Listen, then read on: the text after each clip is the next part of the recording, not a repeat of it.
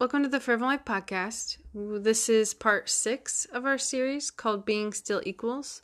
This is also the last week of our series, and it's a pretty tough one. Today we're looking at Psalm 46:10, which says, "Be still and know that I am God. I will be honored by every nation. I will be honored throughout the world." In the original Hebrew, the context of the phrase "be still" used in this passage means to stop fighting. In fact, the Holman Christian Standard Version translates it as stop your fighting and know that I am God. Most scholars agree, and we can see it more clearly when we read Psalm 46 as a whole, that God is actually addressing Israel's enemies here. But this need to stop our fighting can, I believe, be applied to both unbelievers and believers. And we see this in Isaiah chapter 30, where we're going to spend the rest of our time. But first, let's do a recap. Here are five definitions of being still that we've studied so far. Being still equals accepting God's provision of rest. Being still equals letting God fight our battles. Being still equals seeking God's guidance and discipline. Being still equals not acting in anger or frustration towards people. And being still equals looking to God alone for our hope and security. I feel like all the definitions of being still that we've looked at in our series have one overarching theme to give up control to God and surrender to Him in every area of our lives. It's hard to think about, but if we find ourselves refusing to be still in any of the categories we've looked at in this series, then we're really fighting God in that area, right? It doesn't sound pretty, but at the end of the day, if I'm not choosing to be still in one of those areas, then what I'm actually doing is refusing to surrender control to God in that area. And when there is a f- refusal to surrender, there's a struggle. And where there's a struggle, there's a fight. Isaiah 30 pretty much summarizes all the different ways we refuse to be still and know that He is God through the example of our spiritual ancestors, the Israelites. Let's walk through portions of the chapter together, starting in verse 1, and I'm reading from the NLT version. It says, What sorrow awaits you, my rebellious children, says the Lord. You make plans that are contrary to mine. You make alliances not directed by my spirit, thus piling up your sins. For without consulting me, you have gone down to Egypt for help. You have put your trust in Pharaoh's protection. You have tried to hide in his shade, but by trusting Pharaoh, you will be disgraced. So here we see the Israelites have A, refused to let God fight their battles. B, they've given in to anger and rage and looked to other people to protect them from other people. C, they have not stilled themselves to hear and learn from God. Instead, they plowed ahead without consulting Him for wisdom. In short, They've taken their lives and their futures into their own hands. They've tried to control their situation by their own strength.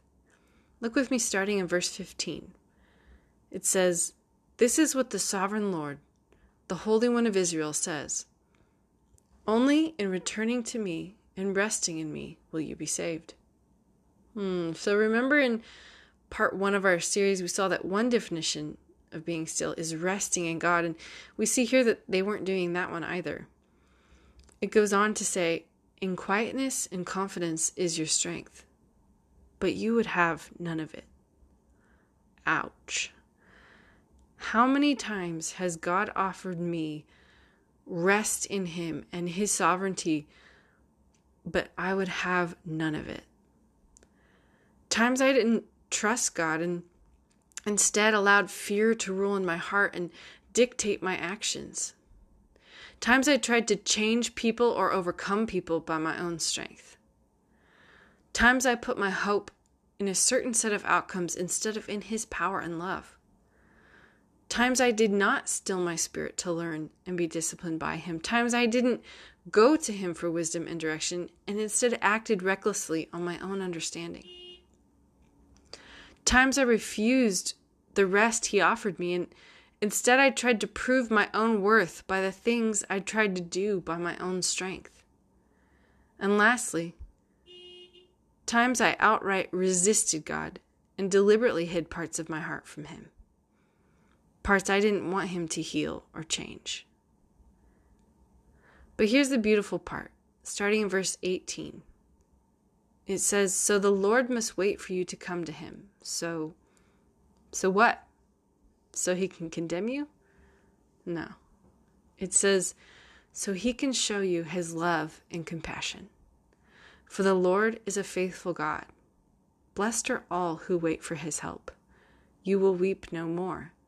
He will be gracious if you ask for help. He will surely respond to the sounds of your cries. Though the Lord gave you adversity for food and suffering for drink. Verse 18 through 20. And I just want to note here Psalm 107 is a beautiful passage that really explains this concept and shows how God pursues us and disciplines us through circumstances, all with the goal of rescuing us from our own destruction. So God is not abusive, but he does discipline and correct those he loves. We can see that also in Hebrews 12:6. Lastly, Isaiah goes on to say, He will still be with you to teach you. You will see your teacher with your own eyes. Your own ears will hear him. Right behind you, a voice will say, This is the way you should go. Verses 20 through 21. And here towards the end, it says, Then you will destroy all your silver idols, all those things we put our hope in besides God. It says, You will throw them out like filthy rags, saying to them, Good riddance. Then the Lord will bless you. None of us are perfect. We all get lost sometimes. We all get distracted we all neglect from time to time to be still in the middle of our circumstances and know He is God. We all have moments where we refuse to surrender control to God and we end up fighting Him instead. But the good news, the beautiful news, is that He never gives up on us. He is always waiting for us, and He is always eager and willing to respond to the sound of our cries for help and show us His love and compassion. The ability to be still in the presence of God is a miraculous gift given to us through the sacrifice of Jesus Christ.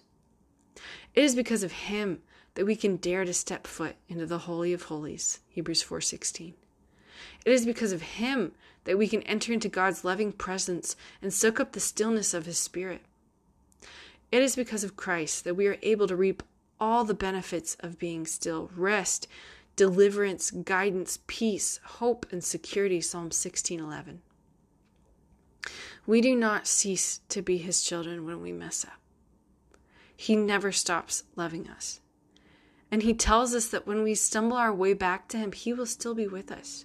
He will continue to be our teacher. When we still ourselves in his presence, we will be able to see him and we will hear his tender, guiding voice once again. Well, that's all I've got for now. I hope this episode has encouraged you in some way. If you ever want to contact us at The Fervent Life, you can do so on our website at www.theferventlife.org under the Connect tab. Thank you so much for joining us in this series, and I hope you have a great week.